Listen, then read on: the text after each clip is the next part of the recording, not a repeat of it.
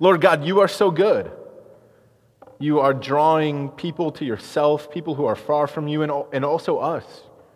You're drawing your church closer to your bosom. You love us, and we thank you for that. You bring reconciliation, and you cause us to humble ourselves before you and to seek your forgiveness. And we thank you that you give it so freely, that under no circumstance could we ask for your forgiveness and you would refuse to bless us with it. Lord, you're, you're too kind. Your grace is immeasurable. Your love for us is incomprehensible. And we worship you for all of those things. We thank you for the way that it is displayed most prominently in your Son, Jesus, who took on frail human flesh and lived a life so much like ours, so that we who are far from you might see God and might be reconciled to him. And we worship you for that. We thank you that Christ was born in Bethlehem, knowing full well that his life would come to an end on a cross in humiliation and scorn, so that we might be redeemed. What a good God you are. We worship you for all of those things. Bless us in the rest of this time that we have together as we study your word. Bless the children in the back of the building in the cove as they are learning more about you. Lord, uh, be with us. Open our eyes more fully to your presence here, we pray. Amen.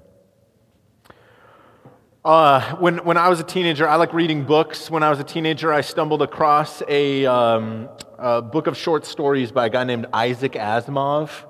He uh, was a sci fi writer, pretty instrumental in kind of the solidification of that genre being sort of mainstream.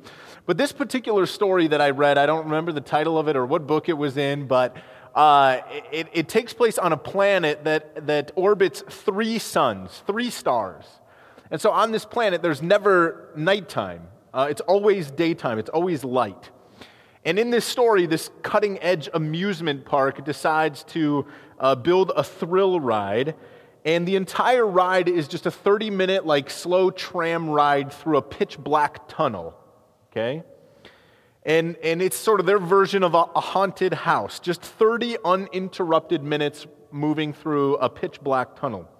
But the story essentially ends with uh, the amusement park having to shut down the ride. Because for these people who are accustomed to constant daylight, constant light, never accustomed to experiencing darkness, the ride is so traumatizing for them that it literally causes people to go crazy in the story. These people living in constant daylight on this planet are so disturbed by the darkness that it makes them lose their minds. And today we're starting a, a short series leading up to Christmas. And the title of our series over the next couple of weeks is The Light of Life because Jesus Christ is the light of life. And it was his birth that brought about an end to the pitch black night of sin that envelops and oppresses the human experience.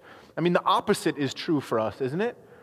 Coming out of darkness into the light is, is almost blinding and traumatizing because we're so used to the darkness. And yet, where Christ is, Scripture teaches, there is no darkness. Where Christ is, there is also the light of life.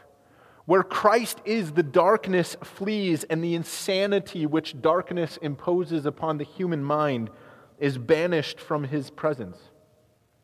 And there can be no doubt about it. I mean, if, man, actually, I, I was talking with even a kid yesterday as we were at the park, seven years old, and, and his, uh, his dad was telling me that he's having a really hard time. And, and his dad asked, asked his son, What's wrong? Seven years old, what's wrong? And the seven year old said, This life is really hard. Wow, I was blown away by that, actually, that a seven year old could articulate that, right? To live this life is to live under the traumatizing reality of a world that is shrouded in darkness. And I don't want to be pessimistic, but let's be honest. Any person who uh, has lived seven years or longer, I guess, can admit that the human experience is just marked with pain and suffering, isn't it? It is marked with trial and trauma, hardships and struggles. And at the end of all of that, guess what? You die. And to live this life is to journey through the valley of the shadow of death. In many ways, like a slow tram through a tunnel of darkness. Um, I'm officially on board now as a chaplain uh, for the city of Maricopa. I was re- reminded of this fact on Thursday. I got a call about 8:30 at night. Leanne and I were actually doing a like a little family Bible study together, and I had to run out. And I was called to a neighborhood, and when I arrived at the scene I was called to, there was a dead body on the ground, and there was a grieving family standing around. In the darkness, I could see the figure lying in the front yard, actually, and I could hear sobs of sadness coming from the nearby family members. And it was just a sobering reminder that humanity suffers under the darkness of sin and death. And that's why we celebrate the birth of Jesus, isn't it? The Son of God. Because in that darkness, God Himself has broken through to give to us the light of life Christ, our Savior, Emmanuel, God with us.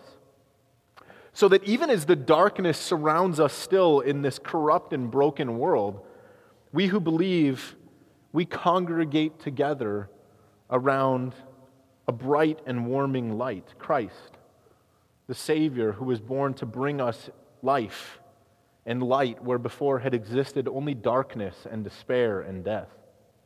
I want you to open with me in your Bibles to John chapter 1 because I think this idea is wonderfully developed in John's gospel as he begins to tell us about the life of Jesus Christ. If you don't have a Bible, we have a table in the back of the room here. You can get up right now. There's no shame in that. Go grab a Bible. We would love for you to have one. You can keep it, uh, or Chris will come around and bring one to you. But um, I would love for you to follow along in your Bible as I look at John chapter 1, verses 1 through 5.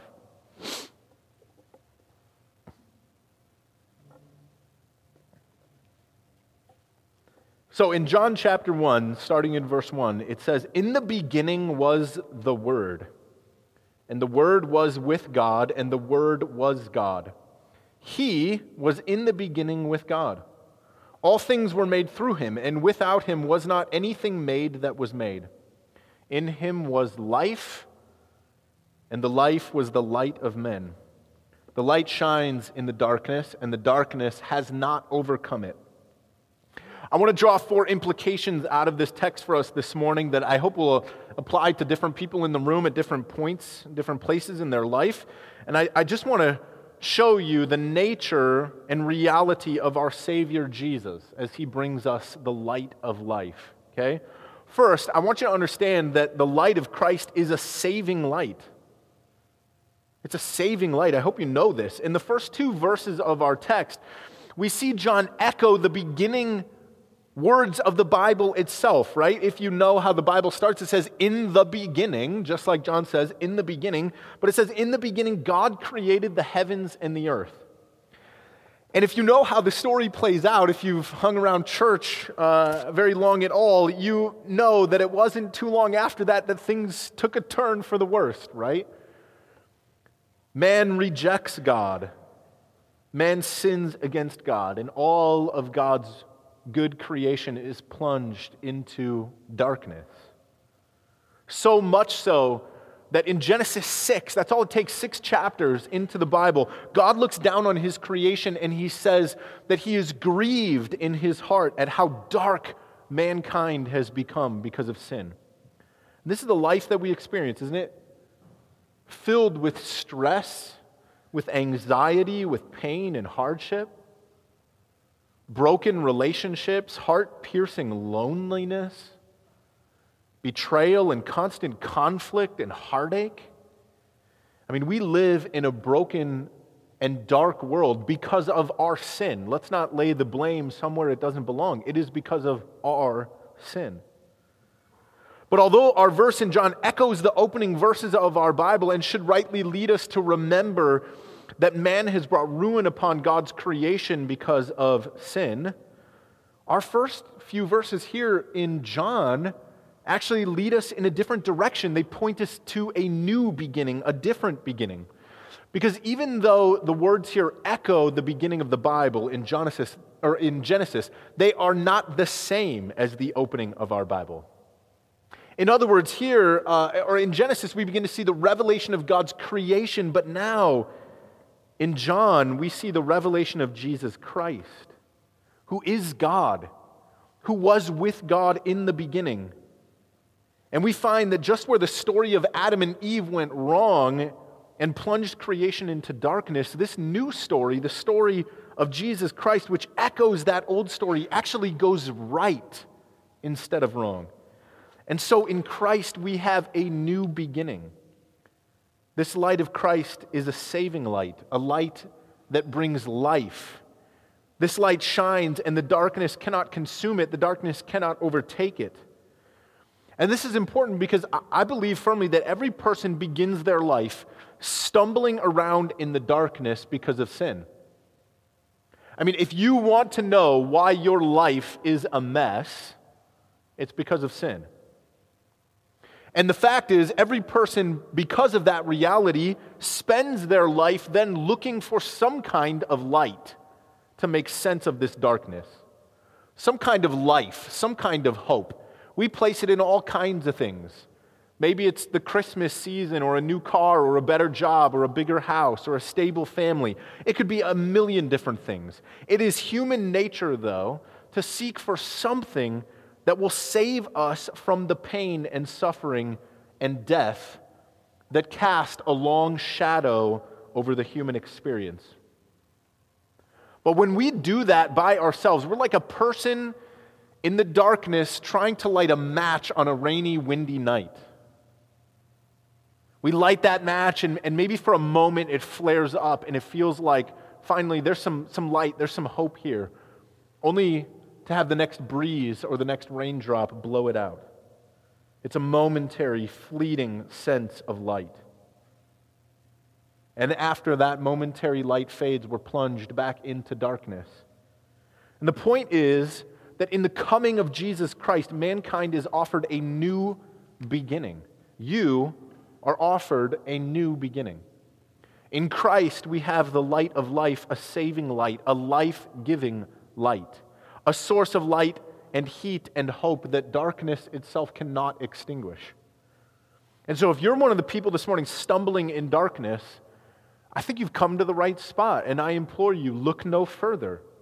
In Jesus Christ is the hope that you have been seeking a light that cannot be extinguished, the light of life, salvation for your soul.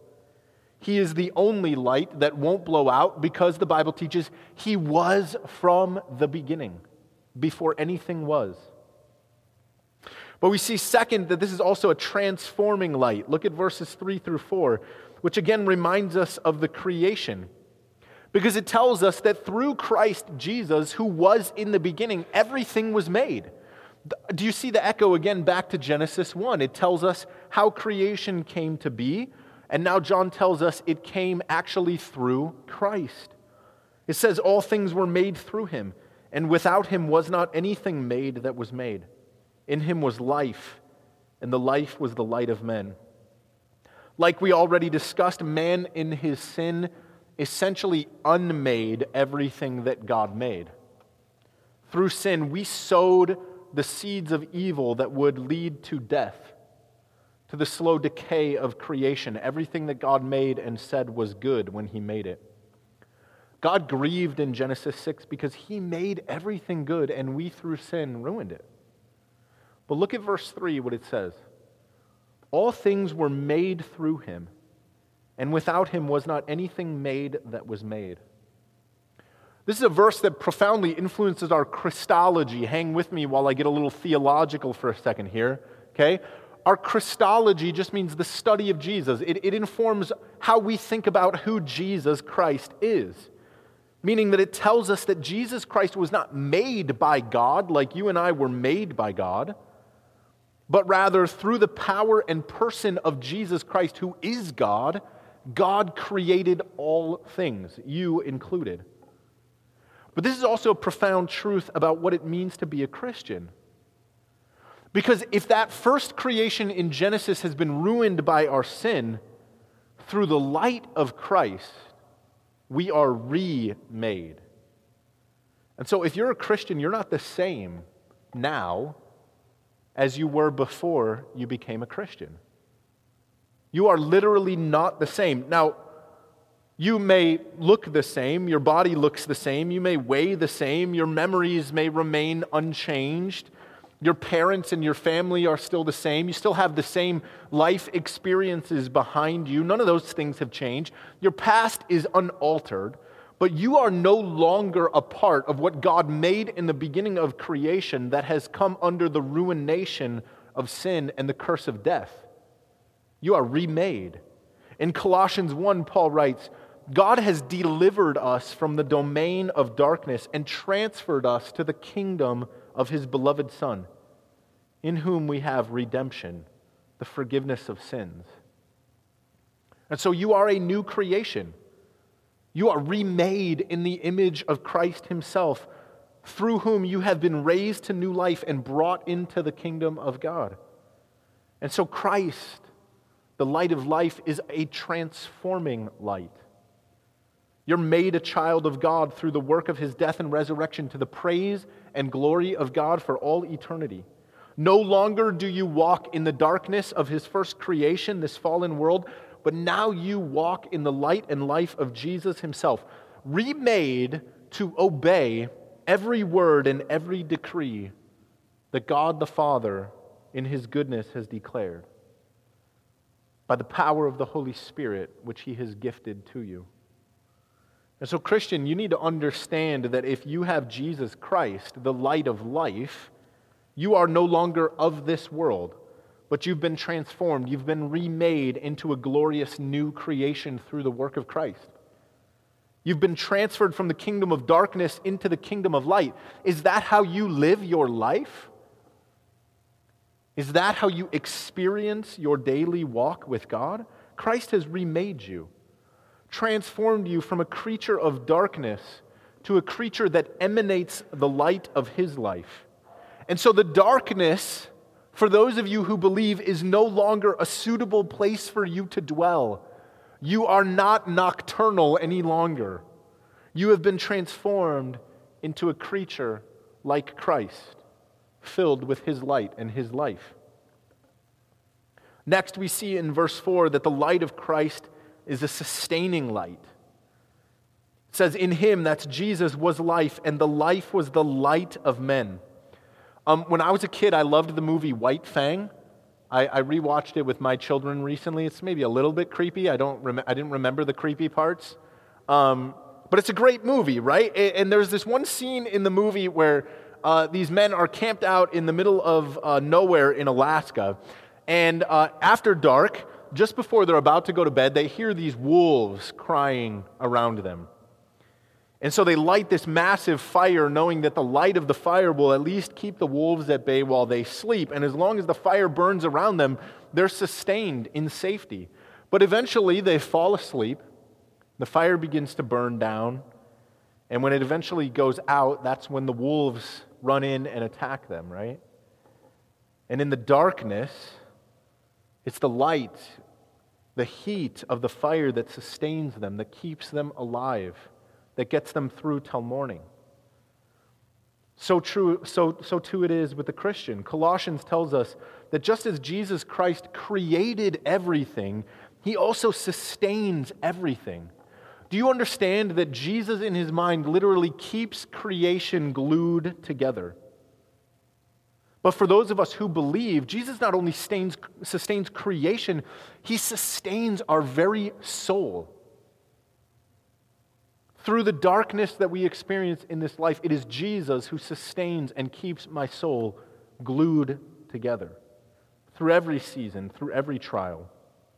It's not that God merely keeps the atoms of our bodies together so that we have a physical being, Jesus Christ sustains our eternal souls and keeps us ever present in the kingdom of God with our heavenly Father.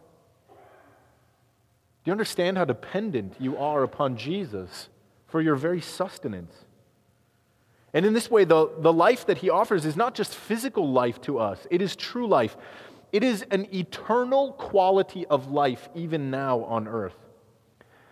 Because the fact of the matter is, I hope you understand, this life that you are living right now is not actually true life.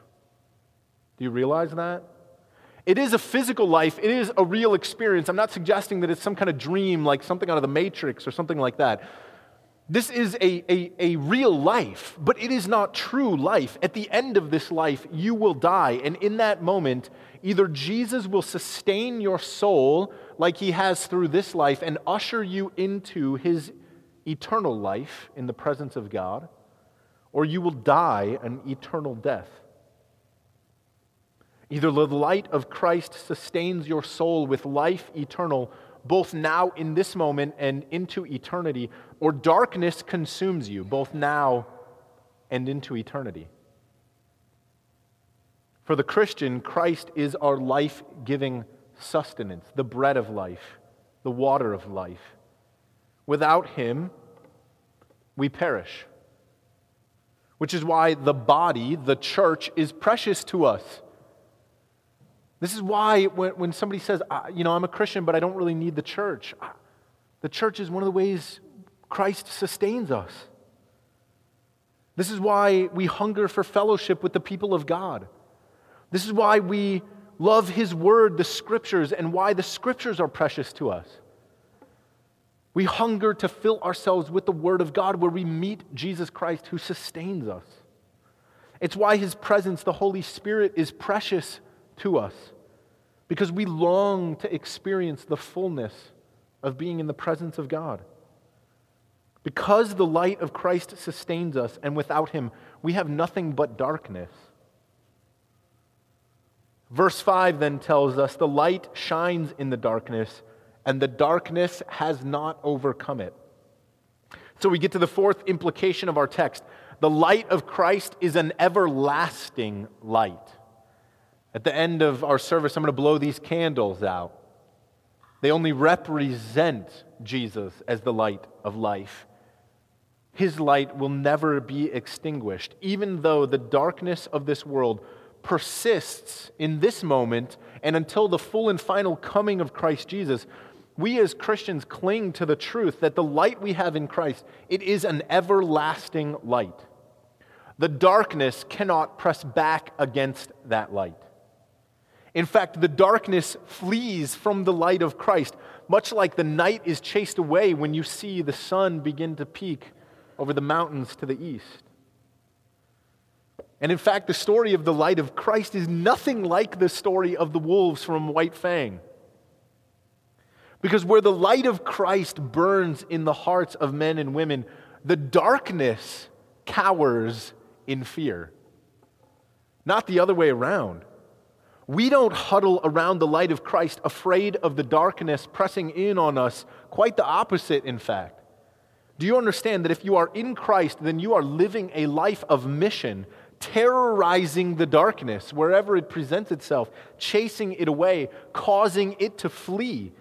It's as if the wolves of the night are running from you as fast as they can to find escape as you carry the light of Christ out into the world. Darkness flees not because it fears you, it flees because the everlasting light of Christ shines through you into the darkness invoking the fear of God Almighty who covers you with the light of his presence, the God who calls you child, friend, beloved. And so the Bible teaches God has not given us a, spear, a spirit of fear.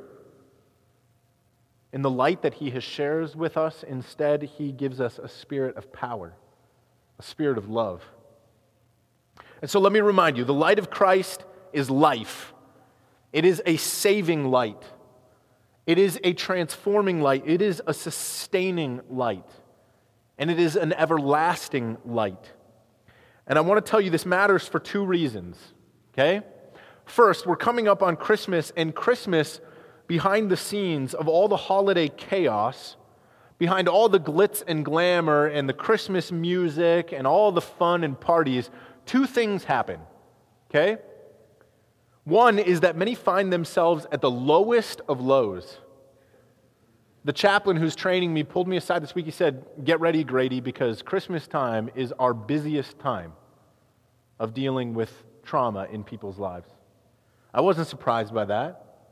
Because people are broken, and the holiday season only works to increase the intensity of the pain and the brokenness that we feel, right? For many people, the joy of this season, written on the faces of people all around them, only escalates their feelings of despair and loneliness.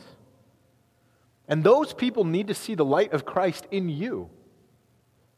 You don't have a momentary seasonal joy that comes at Christmas and wanes come January.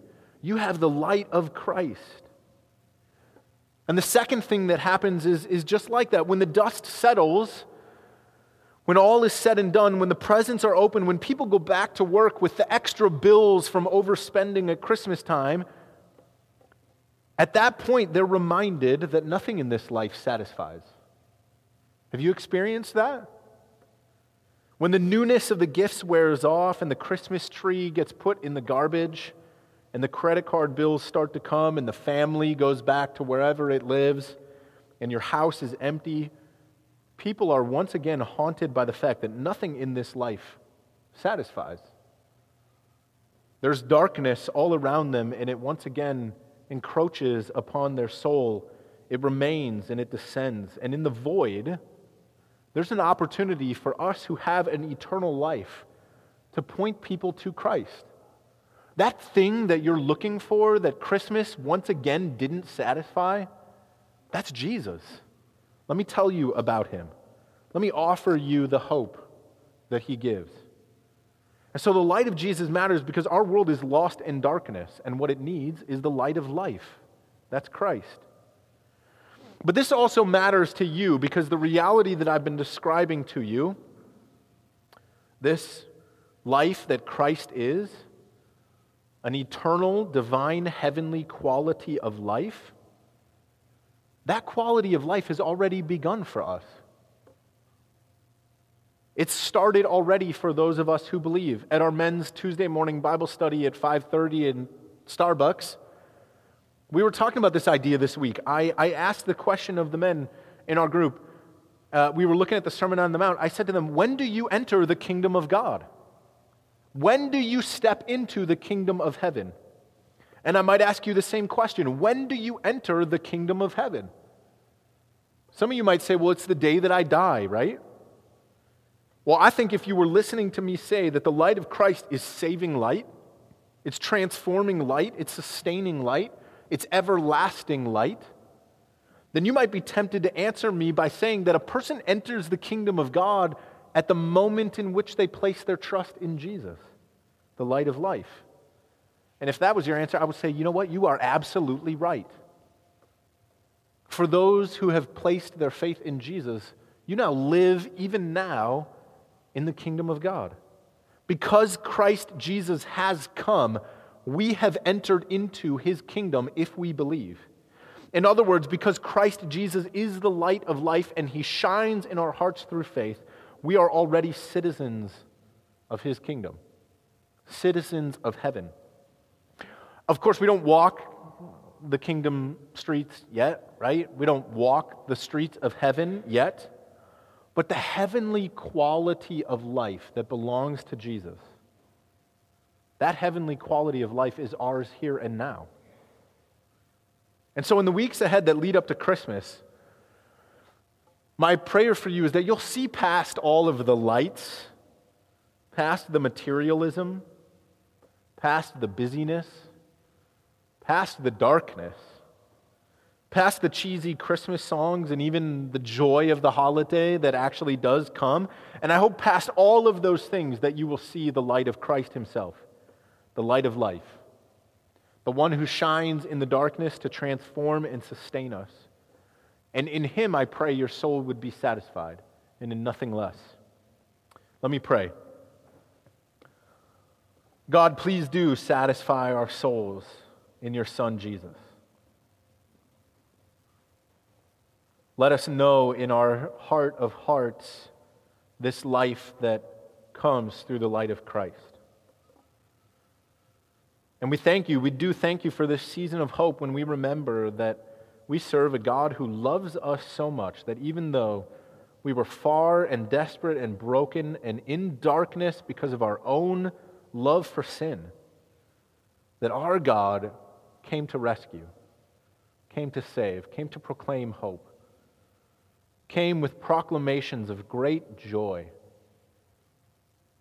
God, we worship you. We thank you for these things. And I pray that in the midst of this season, that our hope would truly be set on you, our hearts and souls would be anchored in you for Christ's sake. Amen.